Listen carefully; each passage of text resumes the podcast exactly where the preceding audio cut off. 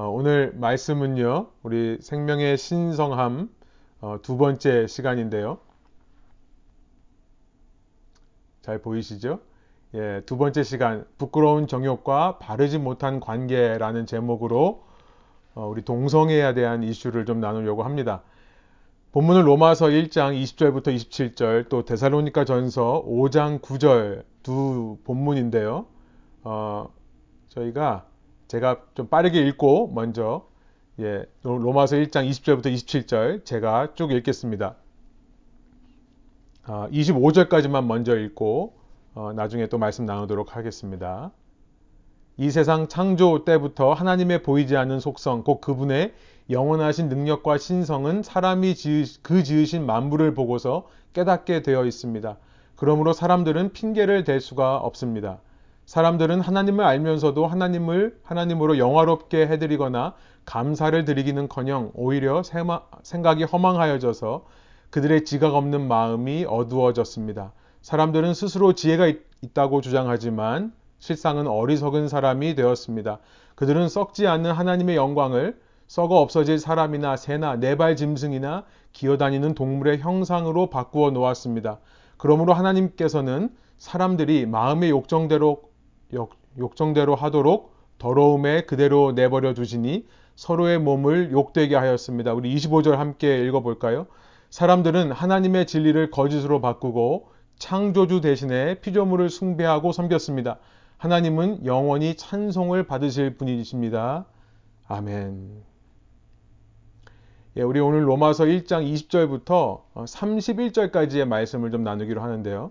먼저 25절까지만 읽었습니다. 여러분 성경책을 펴시고 말씀을 함께 따라오시면 좋겠습니다.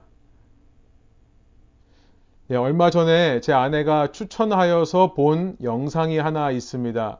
오은영이라는 한국의 아주 유명한 이 정신 건강 의사라고 하더라고요. 정신 건강 의사. 아, 이 오은영 씨라는 분이 연예인들을 대상으로 해서 상담을 하는 내용인데요. 어, 홍석천이라는 연예인이 출연해서 자기의 고민을 이야기했습니다. 제가 오늘 두 명의 이 사람들을 소개하고자 하는데요. 먼저 앞부분에 한 분, 또 마지막 결론에서 한 분을 소개하려고 합니다. 어, 먼저 소개할 분은 홍석천이라는 분인데요. 이 연예인입니다. 그는 주위에 자신과 같은 처지에 있는 사람들, 특별히 자기와 비슷한 고민을 하는 사람들을 상담해 주느라 정작 자기의 일을 하지 못하는 것이 고민거리다라고 이 박사님에게 어, 상담을 해왔습니다. 그 정신건강 의사는요, 그가 왜 그렇게 남의 구원자가 되고자 하는지에 대해서 파고들기 시작합니다. 구원자가 되려고 하시는 것 같아요. 라고 하면서 말을 시작하면서 그의 문제가 어디서부터 시작되었는지를 찾아가면서 그가 지금까지 어떤 삶을 살아왔는지를 어, 되짚어 보는데요. 그런데 그 홍석천 씨라는 분의 입에서 나오는 말이 자기는 본래 기독교인인데 나 같은 사람들은 지옥에 간다는 말을 듣고 그 이후로부터 교회에 나가지 않는다라는 말을 했습니다. 그는 지난 2000년, 21년 전이죠. 한국에서는 거의 방송인 최초로 자신이 동성애자임을 밝힌 사람이었습니다. 저는 그 내용을 보면서 결국 그가 그렇게 누군가의 구원자로 살아가려 노력하는 이유는 자신의 마음속 한 구석에 나는 구원에서 제외되었다라는 생각 때문이라는 것을 생각해 보게 되었습니다. 그리고 목사로서 제가 그분에게 알려주고 싶은 것이 생겼습니다. 그, 그분뿐만 아니라 오늘날 그분과 비슷한 처지에 있고 비슷한 걱정을 하시는 분들, 또 주위에, 우리 가까운 주위에 그런 사람들을 알고 있는 사람들을 향해 전하고 싶은 메시지가 생긴 겁니다. 오늘 설교는요, 저의 그런 마음에서부터 출발한 것이라고 할 수 있는데요. 오늘 이 땅을, 살, 이 땅을 살고 있는 우리에게 이 동성애의 문제는 거리가 먼 문제가 아닙니다. 우리가 살고 있는 이 시애틀 metropolitan area라고 하는 시애틀 메트로 지역, 줄여서 시애틀 메트로라고 하는데요. 미국 전역마다 이런 메트로 지역이 있죠. 큰 거대 도시 지역입니다. 이 퓨젯 사운드라고 하죠. 시애틀 메트로 area는 세 가지 카운티를 말하는 건데요. 킹 카운티, 그 다음에 피어스 카운티, 스노우미시 카운티 이 세 카운티를 가리켜서 시애틀 메트로라고 합니다. 미국 전체 메트로 중에 15번째로 큰 지역이 이 시애틀 메트로 지역입니다. 우리가 흔히 뭐 벨뷰에 살아도 시애틀 산다라고 말을 하는 거죠. 그런데 동성애 인구로 보면 미국 전역에서 전역 메트로 가운데 5위입니다. 5.5%의 비율이에요. 그러니까 이 세 카운티에서 만나는 사람 중 20명 중에 한 명은 동성애자라는 겁니다. 시애틀 도시만 놓고 보면요. The City of Seattle. 이 시애틀이라는 도시는 미국에서 18번째로 큰 도시인데요. 그런데 동성애 인구는 10%가 넘습니다. 1위인 샌프란시스코와 거의 동일한 숫자로서요. 여러분 시애틀에 있는 흑인들의 전체의 구성 비율이 약 7%라는 것을 감안해 본다면 이 시애틀이라는 도시에 얼마나 많은 동성애자들이 있는지를 생각해 볼 수 있는 거죠. 우리가 만나는 10명 중에 한 명은 동성애자라는 겁니다. 학교나 직장이나 사회 우리 가까운 곳에 있으며 함께 이 도시를 구성하고 있는 우리와 공존하고 있는 우리가 피하거나 무시할 수 없는 주제가 바로 동성애라는 것이에요. 우리가 살고 있는 사회는 이 부분에 점점 더 개방적이 되어가고 있습니다. 이제 공공시설의 화장실은 남녀 구별을 하지 않죠. 아이들은요, 초등학교에 들어가면 바로 이런 성 정체성에 대한 이야기를 배웁니다. sexual preference라고 하는데요. 이 성 정체성에 대해서 아주 개방적인 교육을 어렸을 때부터 받습니다. 왜 이렇게 어렸을 때부터 이런 교육을 시키냐면 이제 자라나는 세대는 이런 사람들을 향해 편견과 선입견이 없는 세대가 되길 원하기 때문입니다. 그래서 초등학교 1학년서부터 결혼은 남녀가 할 수 있는 것도 있지만 남자와 남자가 할 수도 있고 여자와 여자가 할 수도 있다라는 이야기를 학교에서 가르칩니다. 어, 슬라이드를 보시면 이런 단어들을 가르치죠. 우리가 자녀들에게 레즈비언이 있을 수 있고 게이가 있을 수 있고 bisexual이 있을 수 있고 트랜스젠더가 있을 수 있고 또 그 외에 뭐라고 규정할 수 없지만 조금은 특이한 사람들, 퀴어, 그리고 여기에도 속하지 않는 누군가, 플러스, 이렇게 LGBTQ 플러스라는 다양한 가능성에 대해 말하며 곳곳마다 무지개를 걸어놓고 있는 것이 우리 사회의 현실입니다. 이렇게 동성애에 개방적이고 동성애자들과 가까운 곳에 살고 있는 함께 이 사회 속에서 공존하고 있는 우리 믿는 사람들에게 있어서 성경적인 기준은 무엇일까 하는 것을 이 설교를 통해 나눠보기를 원합니다. 그렇습니다. 우리는 성경적인 기준을 먼저 알아야 됩니다. 사회에서는 동성애를 자연스럽게 받아들이는 사람이 시대에 뒤처지지 않는 사람이다라고 말합니다. 이렇게 다양성을 인정할 수 있는 사람이 이 사회에 적합한 선한 사람이다 라고 말합니다. 더 나아가서 그런 사람들만이 약자를 돌아보고 보호하는 사람이다 라는 어, 메시지를 이 사회가 전하고 있습니다. 여러분, 맞습니다. 사회적인 관점에서 나와 다른 사람을 수용하고 그들을 차별하지 않는 것은 너무나 중요합니다. 공존하기 위해 필요한 덕목이 맞아요. 특별히 어떤 공동체를, 어떤 집단을 혐오하는 것은 틀린 것이 맞습니다. 그러나 신앙을 가지고 있는 사람, 믿는 사람들은요, 조금 다른 기준으로 무엇이 맞고 틀린지를 결정합니다. 그것은 하나님의 말씀인 성경이라는 거예요. 성경이라고 하면 참 딱딱하고 강압적인 하나님의 명령이다라고 생각하시는 분들이 있는데요. 이는 성경에 대한 오해라고 저는 믿습니다. 실제로 여러분 말씀을 가까이 읽고 말씀과 가까이 하면 그 말씀은 우리를 누르는 힘이 있는 것이 아니라 우리를 살리고 자유케 하는 능력이 있는 줄로 믿습니다. 우리의 영혼과 삶을 변화시키고 살리는 능력이 말씀으로부터 나오는 것인데요. 우리는 말씀을 가지고 누군가를 정죄하고 비판하는 사람들을 많이 보다 보니까 오해가 있을 수 있습니다. 저는 먼저 말씀드리고 싶습니다. 여기 계신 저희 교우님들 뿐만 아니라 혹시라도 이 설교를 음성으로 듣는 분들이 있다면, 영상으로 만나시는 분들이 있다면, 먼저 말씀드리고 싶은 것이 있습니다. 말씀대로 생각하고 사는 것은 결코 사람을 죽이는 것이 아니라 오히려 정반대로 사람을 살리기 위한 것임을 말씀드리고자 하는 것입니다. 그래서 우리는 성경적인 관점이 너무나 중요하다라고 생각합니다. 성경적인 관점 첫 번째는 뭐냐면요. 동성애는 죄라는 것입니다. 여기서 음성을 꺼버리고 싶으신 분들, 영상을 더 이상 보고 싶지 않으신 분들이 있을 수도 있다는 것 충분히 이해합니다. 그런데 부탁드리는 것은요. 끝까지 한번 들어보시기를 원합니다. 끝까지 들어보셔야 성경의 온전한 메시지를 들으실 수 있을 것입니다. 먼저는 동성애가 죄라는 것을 성경에서 말씀하시는데요. 오늘 본문 21장, 로마서 1장 20절이 이런 말씀으로 시작합니다. 이 세상 창조 때부터 하나님의 보이지 않는 속성, 곧 그분의 영원하신 능력과 신성은 사람이 그 지으신 만물을 보고서 깨닫게 되어 있습니다. 우리가 이 세상을 보면 하나님이 보인다. 더 정확히는 하나님께서 세우신 질서들이 보인다라는 것이에요. 이, 이 말씀, 20절의 말씀을 여러 가지 의미로 해석할 수 있겠지만요. 오늘 내용과 관련해서는 이렇게 이해하시면 되겠습니다. 이 세상을 보면 하나님께서 이 땅을 지으신 질서가 보인다. 그, 그럼 그 질서가, 질서를 몰랐다고 핑계를 댈 수 있는 것은 없다라는 겁니다.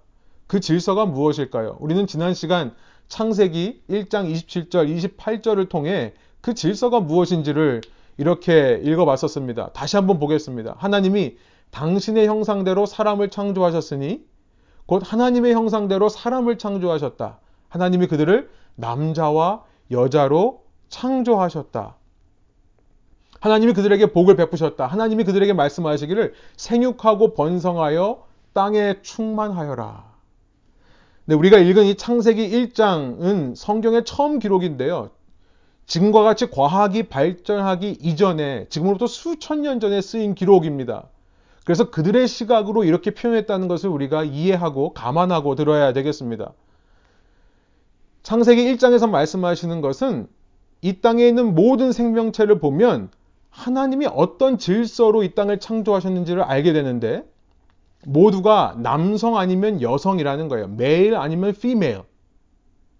하나님이 이런 질서를 만드시고 특별히 하나님의 형상대로 창조된 사람에게 남자 아니면 여자 라는 질서를 부여하셨다. 그리고 그 질서를 부여하시는 이유는 출산을 위해서다라고 말씀을 하시는 겁니다. 여러분, 오직 남녀 사이에서만 출산을 할 수 있는 질서.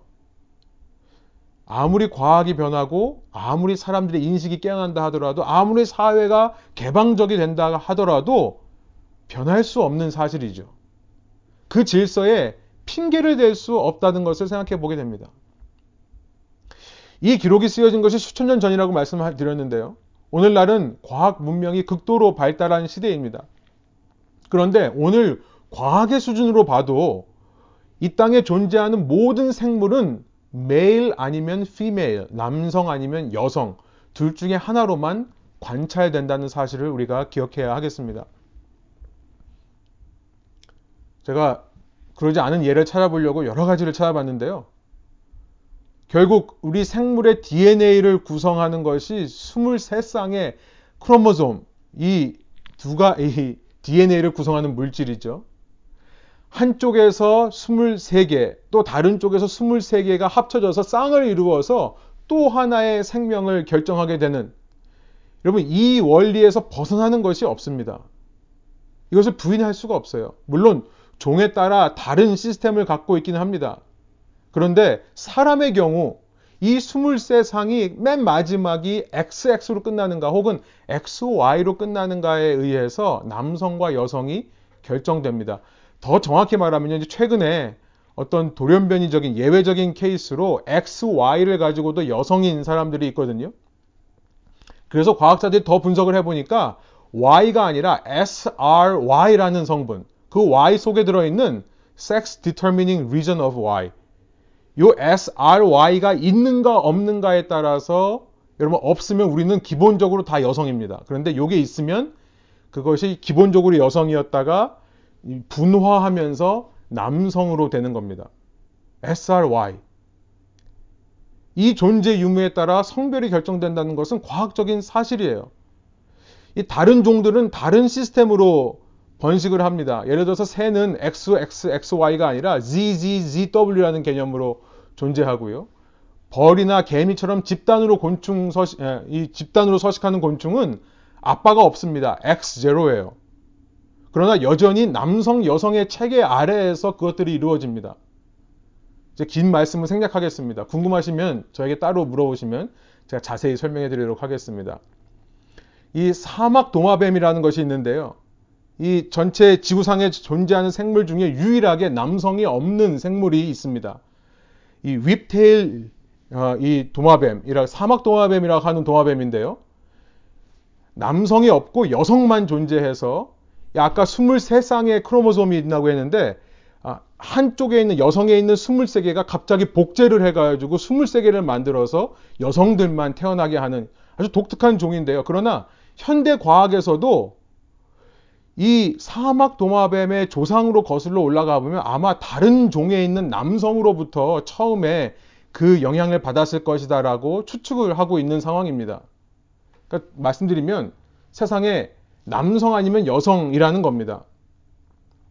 그런데요, 모든 생물들이 그렇게 핑계할 수 없는 사실 가운데 있는데도 현 세상의 문화는요, 과연 그 두 가지밖에 없을까라는 질문을 우리로 하여금 끊임없이 갖게 하고 있습니다. 21절이에요. 핑계할 수 없는데도 사람들은 그 하나님의 질서를 알면서도 그 질서 뒤에 있는 어떤 객관적인 진리에 대해 알면서도 그 객관적인 진리, 질서를 부여하신 어떤 창조주에 대한 개념을 알면서도 하나님을 하나님으로 영화롭게 해드리거나 감사를 드리기는 커녕 오히려 생각이 허망하여져서 그들의 지각 없는 마음이 어두워졌습니다. 라고 본문 1장 21절이 말씀하는 겁니다. 뭐 진화에 대한 얘기는 생략하겠습니다만 어, 진화도 아직 증명되지 않은 과학적인 가설에 불과하죠. 이것이 증명되지 않는 이상 우리는 이 창조주의 존재에 대해서도 인정을 할 수 있어야 됩니다. 아무튼 중요한 것은 뭐냐면 그들의 지가 없는 마음이 어두워졌다라는 겁니다. 저는 이렇게 해석을 해봅니다. 모든 것이 취향으로 변해버렸다. 프레퍼런스다. 심지어 종교도 이제는 취향이 되어버렸습니다. 그래서 religious preference라는 말을 씁니다. 심지어 성별도 자신의 취향이 되어버렸습니다. sexual preference라고 합니다. 내가 남성으로 태어났는지, 내 염색체 끝이 XX 여성인지 아니면 XY인지와 상관없이 내가 he, him, his로 불리기 원하면 그렇게 알려주는 거고요. 내가 she, her, hers라고 불리기 원하면 그렇게 말하는 시대가 되어버린 겁니다. 이 preference라는 개념, preference라는 분위기는요, 결국 소비주의적인 풍조에서 나온 것입니다. Consumerism. 모든 것을 내가 사고 팔 수 있는 거라 생각하는 관점으로부터 취향이라는 단어가 나온 겁니다. 이 시대가 극도로 소비주의로 발달하다 보니 모든 것이 preference가 되어버린 겁니다. 진리이건 객관적인 사실이건 간에 중요한 것은 내가 좋아하느냐 아니냐, 내가 그것을 택할 것인가 안 택할 것인가의 문제가 되어버린 겁니다. 그런데 이런 이야기는요, 성경에도 이미 나와 있는 이야기입니다. 취향 저격만 찾는 세상 사람들의 모습은 이미 창세기 3장서부터 그 모습이 기록되어 있습니다. 창세기 3장 3절이에요. 동산 중앙에 있는 나무 열매는 하나님의 말씀에 너희는 먹지도 말고 만지지도 말라. 너희가 죽을까 하노라 하셨느니라. 성경의 시작인 창세기 3장서부터 먹으면 반드시 죽는다. You shall surely die 라고 하는 창세기 2장 17절의 하나님의 말씀, 그 객관적인 진리에 대해서 아니다. 너희가 죽을까 하노라. 영어로 보니까 lest you die. 이렇게 객관적인 진리를 향해서 내 취향대로 반응하는 인류의 모습, 그 유혹에 넘어간 인류의 모습이 창세기 처음부터 기록되어 있는 것입니다. 여러분, lest라는 말이 무엇입니까? 사전을 찾아보니까 이런 말이에요. Because of the possibility of something undesirable happening. 어떤 것이 어떤 어, 바람직하지 않은 상황이 일어날 수 있기 때문에 하지 않는 것. Possibility. 이것을 가능성으로 만들어 버리는 겁니다. 선택의 여지를 만들어 주는 거죠. 이렇게 선택 사항이 되어 버리니까 그 나무의 열매가 먹고 싶기도 하고 보기에 좋아 보이기도 하고 지혜롭게 할 만큼 탐스럽게 보이는 것. 이것이 바로 성경에서 말하는 원죄라는 것입니다. Original sin이에요. 인류는 사람은 누구나 창세기 처음 시작서부터 지금까지 그 원죄의 문제, 객관적인 진리, 타협할 수 없는 진리, 핑계할 수 없는 진리 앞에서도 그것을 선택적인 사항으로 만들어버리는 인류의 끝없는 도전적인 성향, 그 원죄의 문제를 가지고 존재하는 것이 인류라는 것을 성경이 말씀하는 겁니다. 사람들은 스스로 지혜가 있다고 주장하지만 실상은 어리석은 사람이 되었습니다. 이 원죄를 가지고 행하는 것은 결코 우리에게 선한 결과로 이루어질 수 없는 것입니다. 그런데 하나님은요, 창세기나 지금이나 신기하게도 그렇게 자기 자신의 그 절대적인 명령, 그 절대적인 명령을 선택적인 것으로 바꿔버린 인류, 당신이 세우신 그 타협할 수 없는 객관적인 진리 체계, 그 질서를 파괴해버린 인간을 멸망하지 않으신다는 것이 성경에서 말씀하시는 하나님의 모습입니다. 그런데 하나님은 사람들이 마음의 욕정대로 하도록 더러움에 그대로 내버려 두셨다. 사람들은 진리를 거짓으로 바꾸고 창조주 대신에 피조물을 숭배하고 섬겼습니다. 하나님은 영원히 찬송을 받으실 분이심에도 불구하고 하나님의 진리를 거짓으로 바꾸고 창조주 대신에 그 영원히 찬송을 받으실 하나님 대신 피조물을 숭배하고 섬겼다는 거예요. 그런데도 하나님은 사람들을 멸망시켜버리는 것이 아니라 사람들이 하나님을 인정하기를 싫어할 때 하나님께서는 사람들을 타락한 마음 자리에 내버려 두셔서 해서는 안 될 일을 하도록 놓아주셨다라는 것이에요. 제가 하나님이면요. 그런 인류 그냥 다 없애버립니다. 그런데 하나님은 왜 이렇게 내버려 두시는 걸까요? 이에 대해서는 조금 후에 나누도록 하겠습니다만 그 결과 어떤 결과가 이루어지는가 26절이에요. 우리 한번 26절 한 목소리 한번 읽어볼까요? 여러분 자리에서 한번 읽어보겠습니다. 이런 까닭에 하나님께서는 사람들을 부끄러운 정욕에 내버려 두셨습니다. 여자들은 남자와의 바른 관계를 바르지 못한 관계로 바꾸고 개혁개정으로 보면 순리대로 쓸 것을 영리로 썼다. 바른 관계, natural relation. 하나님이 창조하신 질서에 따른 관계를 바르지 못한 관계, 반대로 전복시켰다라는 거죠. 여러분, 이것이 바로 원죄라는 것이 만들어내는 인간 사회의 결과들입니다. 원죄로부터 나오는 것은 무엇이나 바른 관계를 바르지 못한 관계로 바꾸는 속성이 있습니다. 아까 창세기 3장에 말씀을 드렸는데요. 하나님이 창조하신 질서가 창조주 위에 사람, 그리고 그 밑에 창조물인데요. 이 뱀의 유혹에 넘어가서 하나님의 말씀을 선택 사항으로 바꿔버린 preference로 바꿔버린 사람들을 통해 이 땅이 어떻게 되냐면 창조물이 위로 올라가고 그 밑에 사람. 그러니까 뱀의 말에 복종해서 뱀을 섬기는 자가 되는 거죠. 그러면서 하나님은 그 뱀이 지향하는 삶을 살기 위해 내가 부리는 존재로, 내가 다스리는 존재로 창조주를 전락시켜 버리는 것. 완전한 창조 질서가 전복되는 것. 여러분 쉽게 창조물에다가 돈의 자리를 넣어보면, 돈이라는 단어를 넣어보면 좋을 것 같아요. 하나님 밑에서 사람이 돈을 다스려야 되는데 거꾸로 돈을 섬기는 사람 그리고 더 많은 돈을 얻기 위해 하나님께 때를 쓰고 졸라대는 사람의 모습. 하나님을 이용해 더 많은 돈을 소유하려고 하는 모습. 이것이 바로 원죄라는 것입니다. 또한 남자들도 이와 같이 여자와의 바른 관계를 버리고 서로 욕정에 불탔으며 남자가 남자와 더불어 부끄러운 짓을 하게 되었습니다. 그래서 그들은 그 잘못에 대한 마땅한 대가를 스스로 받았습니다. 결국 동성애라는 것을 지금 로마서 1장 26절, 27절이 말씀하시면서 이 동성애의 뿌리는 창세기 3장에서 말씀하신 이 세상을 창조하신 질서를 거스르는 원죄와 연관이 된다는 것을 말씀하시는 거죠.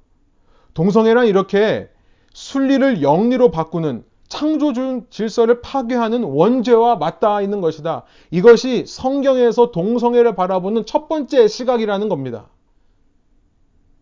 동성애라는 것은 아주 원죄적인 죄라고 표현하고 싶어요.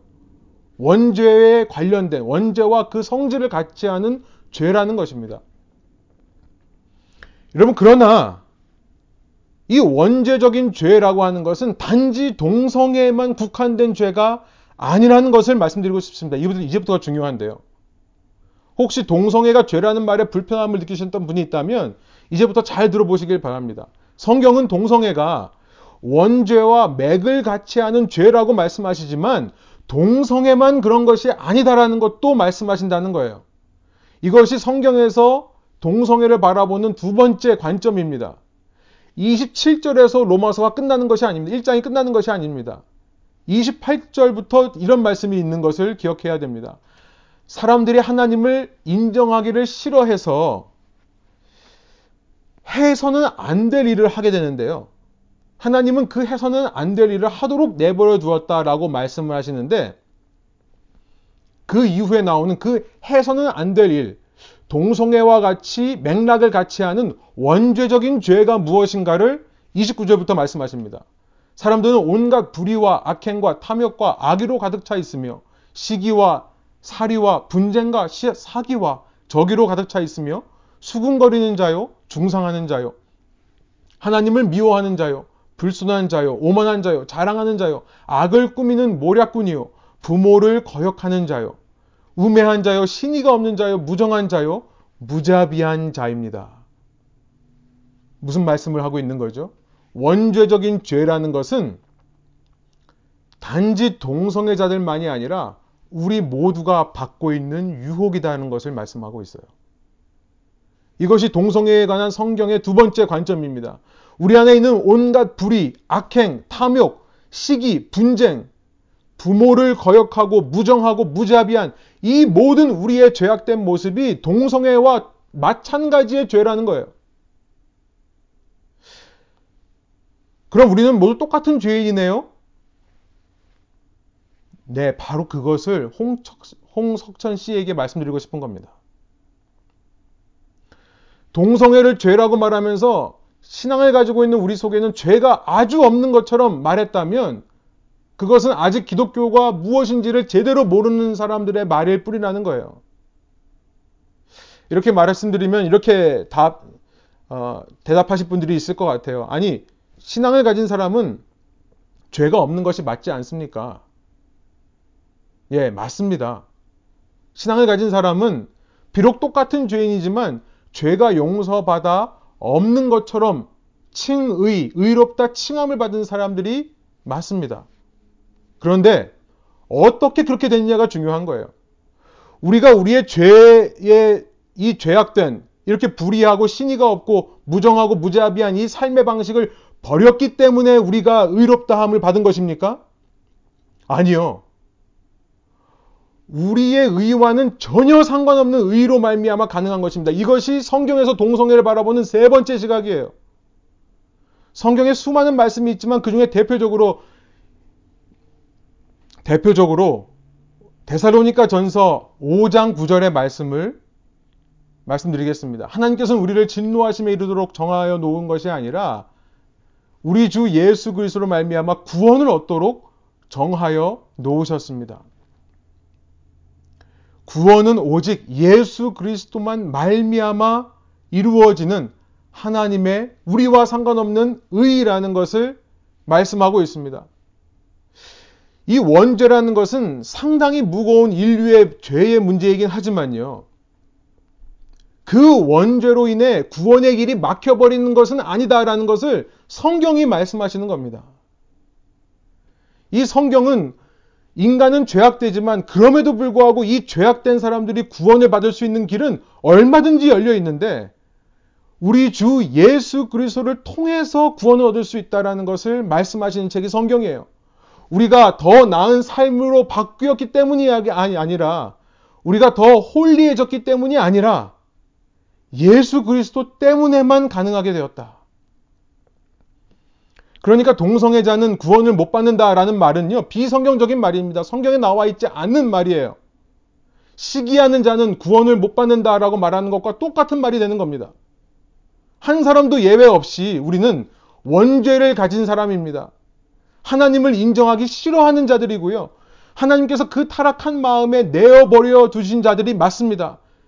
아까 하나님이 왜 내버려 주시냐라고 말씀을 드렸죠.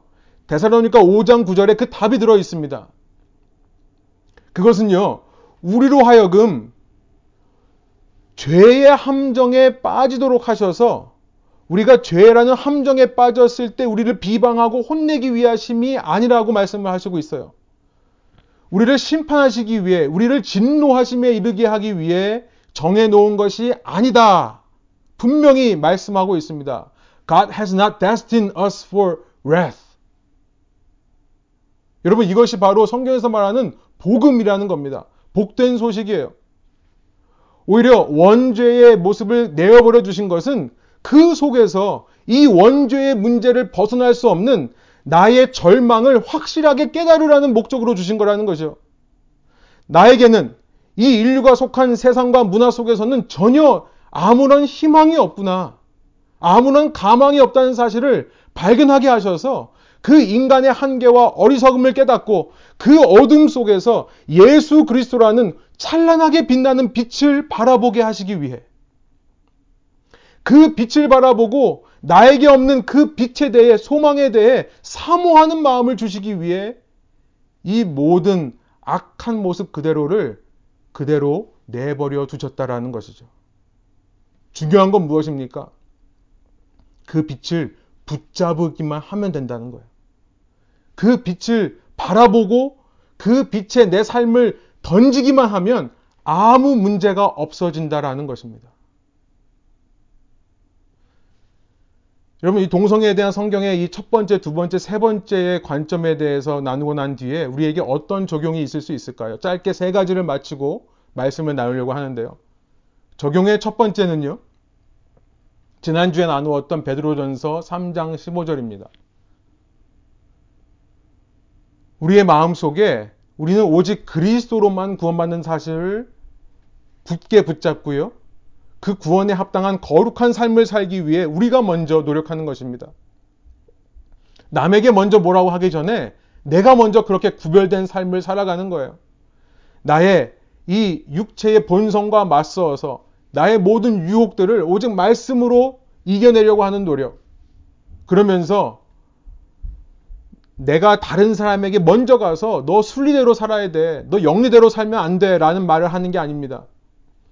내가 먼저 순리대로 살면서 기도해주고 기다려줄 수 있는 자세가 우리에게 먼저 필요합니다. 그러면 동성애와 관련돼서 구체적인 적용은 무엇일까요? 저는 동성애라는 죄를 대할 때 같은 문제로 고민하는 자로서의 동병상련의 마음을 우리가 잊지 말자 라는 것을 나누고 싶습니다. 여러분, 동성애자를 가까이서 보실 때 우리 마음 속에 동병상련이 아닌 혐오의 마음, 증오의 마음이 든다면 그것은 가식입니다. 위선입니다. 요한복음 8장에 보면 그 가식과 위선에 대해 예수님께서 경고하신 적이 있어요. 유대인 종교 지도자들이 가늠하다 잡힌 여인을 예수님 앞에 끌고 와서 예수님 앞에 고발하는 장면이 있습니다. 하나님의 법에 이런 자는 이런 자는 돌로 쳐 죽이라 하였는데 당신은 뭐라고 말씀하시겠습니까? 예, 예, 아, 예수님 앞에 요한복음 8장 5절 묻는 그들의 모습. 주님께서 땅바닥에다 뭘로 쓰시고 난 다음에 그 내용은 전해지지 않습니다만 뭐라고 쓰시고 나서 요한복음 8장 7절에 이렇게 말씀하십니다. 너희 가운데서 죄 없는 사람이 먼저 돌로 치라. 그 땅바닥에 뭐라고 쓰셨을까요? 이런 자는 돌로 쳐 죽이라 했는데 너도 마찬가지다. 뭐 이런 거 쓰시지 않았을까요? 여러분, 우리가 주목할 것은 죄 그 자체가 아닙니다. 우리가 주목할 것은 어떤 죄라도 용서하시고 회복하실 수 있는 예수님을 주목해야 할 것입니다. 이것이 두 번째 적용이에요. 예, 요한복음 8장 7절의 말씀입니다. 적용 세 번째는요. 대항 문화를 만들자라는 것을 말씀드리고 싶습니다. 동성애 속에 있는 이 원죄적인 사고방식, 그리고 그 원죄적인 사고방식에 유혹되어 사는 것이 괜찮다라고 말하는 세상 문화에는 우리가 대항할 필요가 있겠다. 카우너 컬처를 만들어 나가야겠다. 생각이 듭니다. 여러분, 가늠과 같은 죄가 아닐까 생각이 들어요.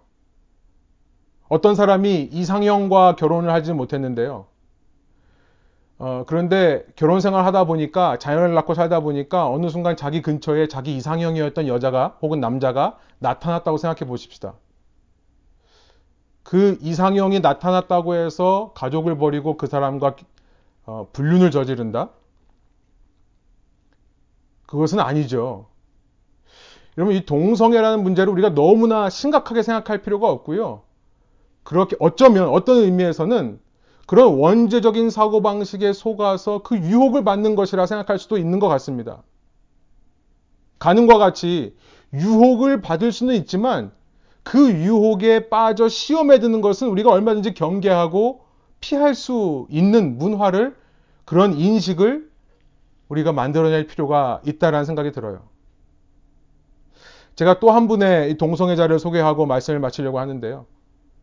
어, 제가 좋은 예가 있을까? 뭐 수많은 예들이 있지만 어, 저희 주위에 아는 사람을 통해 조금 더 신뢰하고 검증할 수 있는 사람의 어, 이야기를 제가 찾아서 들었습니다.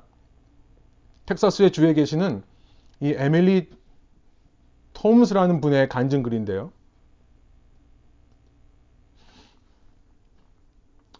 어, 그분이 10대에서부터 이 동성애로 어, 살아왔습니다. 처음에는 호기심으로 시작했고 남들보다 더 이렇게 앞서 나간다라고 하는 또 어떤 사회의 어떤 강압 속에서 나는 순응하지 않고 저항한다라는 의식으로 10대 애들한테 보여주기 위해 친구들한테 보여주기 위해 동성애로 살다가 어, 그 동성애의 삶이 완전히 굳어져 버렸던 자매입니다. 그런데 그렇게 대학 시절에 어, 동성애의 삶을 살다가 예수님을 만나게 돼요. 그러면서 자신의 이 동성애적인 성향이 가능과 같은 유혹이라는 것을 깨닫게 됩니다. 그래서 그는 더 이상 내가 유혹은 받을 수 있지만 그 유혹에 내 자신을 넘겨줄 필요는 없겠다라고 결단하고 그 이후로부터 성경적인 삶을 추구합니다. 그는 한 남자와 결혼하기로 결정을 해요. 그런데 그 결정을 해서 결혼한 그가 이렇게 고백을 합니다. 여기 슬라이드가 빠져 있는데요. 이렇게 말해요. I still battle same-sex attraction. 나는 아직도 그 동성애적인 끌림에 대한 유혹을 받습니다. I still battle pride, anger, and a slew of sins. 나는 교만, 자만과 분노와 또 여러 가지 죄의 유혹들을 아직도 받습니다. But I trust he will complete the work he's begun. 그러나 그, 나는 그분께서 내 안에 시작하신 그 선한 일을 이루시리라 믿습니다. 빌립보서 1장 6절의 말씀을 이용해서 그렇게 말씀합니다. 지금 그는 한 남자와의 관계 속에서 두 딸을 기르고 있습니다. 아직도 그가 동성애적인 성향과 싸워, 싸우고 있는지는 알 수 없겠지만 아마 오랜 시간 싸움을 통해 조금 조금씩 극복해 나갈 수 있지 않을까라는 생각이 들어요. 여러분, 적용 세 번째 대학 문화라는 것은 다른 것이 아닙니다. 참된 자유란 모든 틀과 모든 질서를 깨버리는 방종이 아니라 참된 자유란 질서 안에서 가능하다는 사실을 우리가 깊이 묵상하고 적용할 필요가 있습니다. 성경 말씀이에요. 요한복음 8장 32절입니다. 진리를 알지니 진리가 너희를 자유롭게 하리라. 진리를 알 때에 진정한 자유함이 있다는 것을 말씀하는 거죠. 오늘 나부터 그 진리 속에 자유함으로 살아가기를 원합니다. 그리고 말씀에 순응하고 말씀에만 순종하는 counter culture의 삶을 살아나가는 노력이 있을 때에 그런 우리를 통해 이 사회에 어, 작지만 그러나 선한 영향력들이 흘러가기를 소원합니다. 함께 기도하시겠습니다.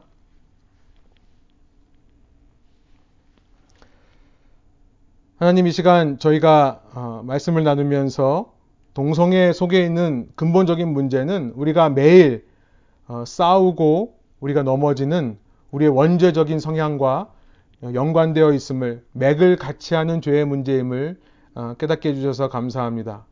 주님, 우리가 오직 예수 그리스도만이 구주인 것을 믿고 거룩한 삶을 추구함을 통해 주위 사람들에게 우리 소망에 대한 이유에 대해 궁금을, 궁금증을 자아낼 수 있는 인생을 사는 저희들 될 수 있도록 인도하여 주십시오.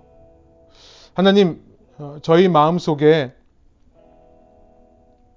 이 동성애의 문제와 관련해서 누군가를 비판하고 누군가를 어, 정죄하는 모습이 아니라 함께 동병상련의 마음으로 대할 수 있도록 인도하여 주시고 너희 중에 죄 없는 자가 먼저 돌로 치라라고 말씀하신 그 예수님의 마음을 기억하여 용서하고 용납하고 받아줄 수 있는 저희가 될 수 있도록 인도하여 주시고 그러나 그 속에 있는 세상의 유혹의 메시지를 잘 분별해내어 진정한 자유란 주님 주신 질서 안에서 진리 안에서만 우리가 소유할 수 있음을 기억하고 살아가는 저의 삶 되게 하여 주옵소서. 이 혼란하고 어지러운 시대 속에서 주님 저희가 주님의 복음의 메시지에 저의 삶을 헌신하고 결단하며 그 복음의 메시지만을 굳게 붙들며 살아갈 수 있는 주님의 참된 백성 되게 하여 주시고 그런 저희를 통해 이 땅에 주님의 나라를 이루어 주옵소서. 감사드리며 예수 그리스도의 이름으로 기도합니다. 아멘.